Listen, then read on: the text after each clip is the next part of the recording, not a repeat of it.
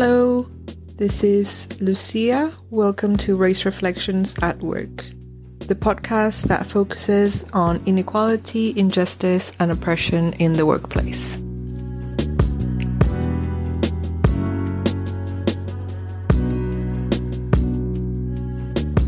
In this episode, we will discuss whiteness in the workplace, what it is, and how it can affect people.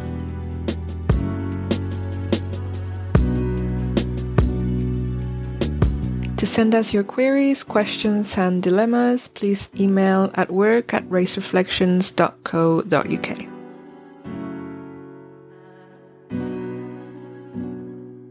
So, I'd like to start with a definition of whiteness whiteness culturally and white supremacy as well. Just because I believe it's useful for us to have an idea what we're talking about, so we're thinking of the same thing as we go along. We're going to be using Ruth Frankenberg's definition because it's pretty straightforward, I think. She talks about whiteness in three different ways. The first one is a location of structural advantage of race privilege. The second one would be a standpoint or the place from which white people look at themselves, at others, and at society. And the third way that Ruth Frankenberg defines whiteness is a set of cultural practices that are usually unmarked and unnamed. And this is going to be important because this talks to the invisibility of whiteness, really.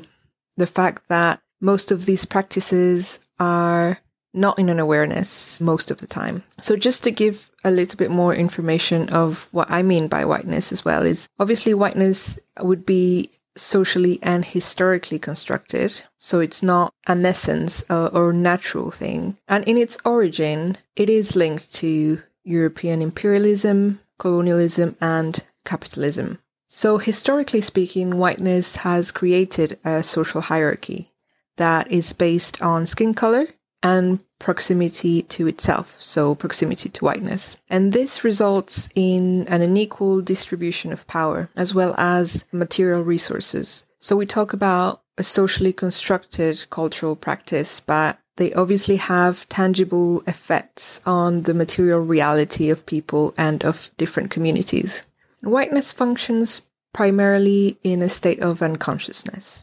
This means that these processes that we're talking about, these dynamics, are mainly out of our awareness. And with this, we can say that whiteness is invisible, as I said, not because we cannot recognize it or its mechanisms if we know about them and if we're paying attention, but because these cultural practices have become the norm, basically. They're what's expected in such a way that they are not named, they are not seen by most people.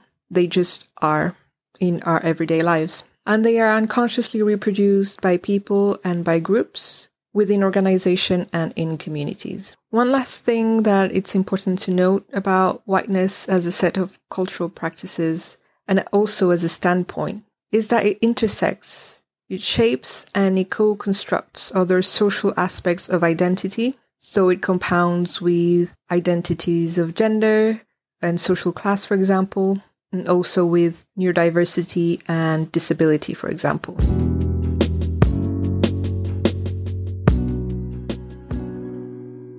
So, if we look at whiteness from the perspective of this definition, and we look at how it may operate in professional settings, Perhaps we can identify certain norms or expectations that we see our work environment has regarding, for example, certain manner of speech, certain accents, a way of dressing, an attitude, perhaps about what boundaries we uphold and the way we do that.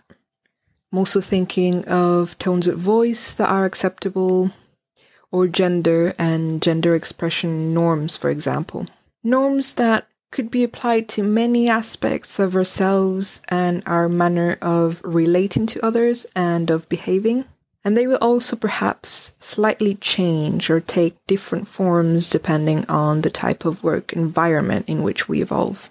Where are these social norms and expectations we need to follow at work? Where have they originated? Who is the ideal type of these norms and expectations? And when we think of them, who do we picture? Other questions that might be useful for us to explore is how does this culture of whiteness exclude people that may not conform to these pre-established norms? What sort of dynamics and mechanisms are put in place, perhaps silently, when someone is not conforming? Even if we think of more relaxed work environments, perhaps more liberal places or the millennial kind, if we want to talk about it that way, they still do convey a certain set of unspoken rules and norms that will conform to a culture of whiteness. What we call propriety or professionalism does take different forms, and it can come with a certain unwillingness from the group or from the organization or the culture to adapt to the needs of others. Not only whiteness does not adapt to the need of others, but it demands adaptation and assimilation from others, sometimes aggressively, sometimes in very subtle ways.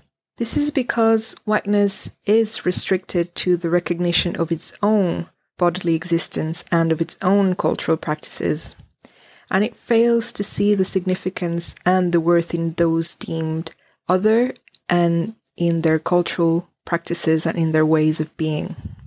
It operates under a logic of moral superiority, a way of thinking that implies that whiteness is culturally superior. Thus, the assimilation of others and the dismissal of their ways of being and their ways of life, other than for appropriation for entertainment, for example, is a highly progressive process. Whiteness might be doing us a favor, or so it thinks.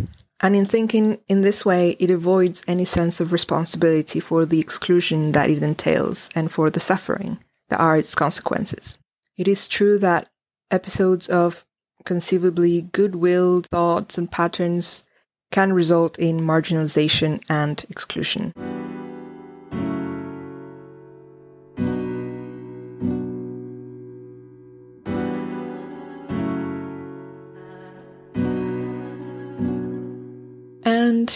One of the ways responsibility is avoided within this way of functioning is by adopting ineffective and sometimes destructive modes of thinking. For example, being preoccupied with intentions as opposed to consequences or to the results of one's good intentions.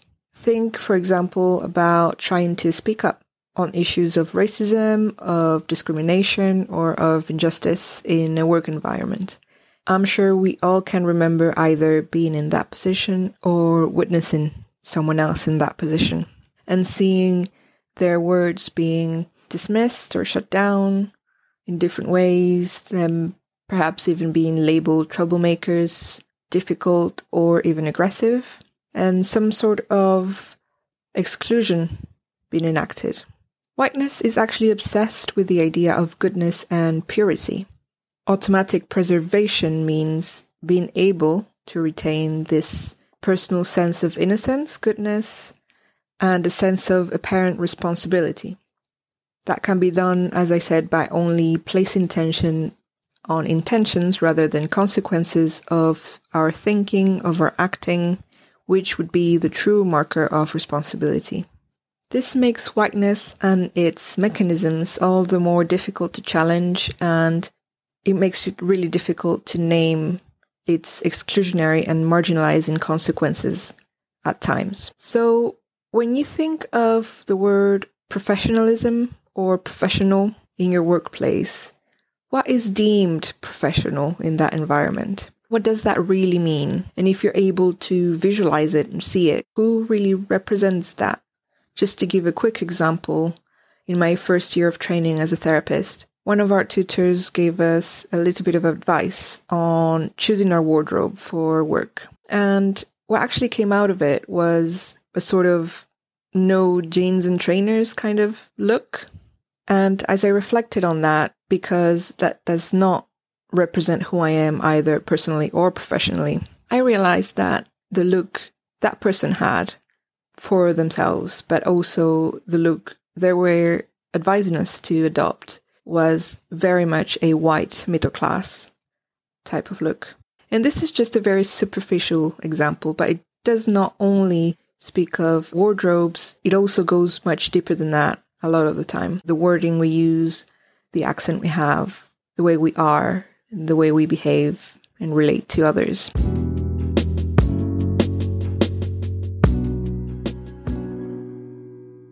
This is not to say that we need to throw all of this out the window right away. We all still live in this system, in this society, and we're trying to survive and make a way within the system. So there's no use really to sabotage ourselves. That being said, having this in mind and examining how we might be adapting to others' norms and expectations and their demands for assimilation can be helpful in that it may help us re examine any feelings of perhaps inadequacy, imposterism, and even sometimes shame we may carry about ourselves, about our backgrounds. Because these cultural practices and social norms can be internalized and they can affect the way we feel about ourselves. If we consider whiteness to be the vehicle for white supremacy, we know that many of these expectations and norms, they go along racial and cultural lines. But we can also expand on that and consider whiteness as the reproduction and reinforcing of systems of domination. And as I said at the beginning, it does intersect with other social axes of identity. So this sort of mental colonization can also reinforce norms around gender identity and gender expression, around social class, and very importantly, something that is particularly connected to the workplace because it's connected to ideas of productivity and performance. It does reinforce norms and expectations around ideas of ability and disability. So we have reflected a little bit on the idea of whiteness today. And if you are finding these relevant to your situation, or if you sometimes are struggling with feelings of inadequacy, feeling a bit out of place at work, not belonging, or even sometimes what we may call imposter syndrome, I'd like to invite you to take these reflections with you to work and examine in what ways you are being asked to adapt and assimilate, what parts of you are being asked to assimilate or be hidden, and also how the system reinforces those norms in the place that you spend your time in, rewarding those who adapt the best and punishing the ones who don't.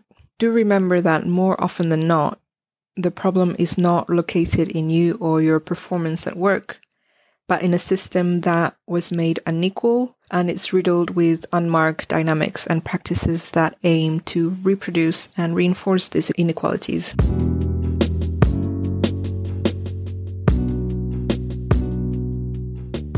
I hope this episode has been useful for you in your reflections and that you will continue to think with us on topics of inequality, injustice, and oppression in the workplace. Please subscribe, rate, and review this podcast on Apple Podcasts, Spotify, Google Podcasts, Amazon Music, or wherever you get your podcasts.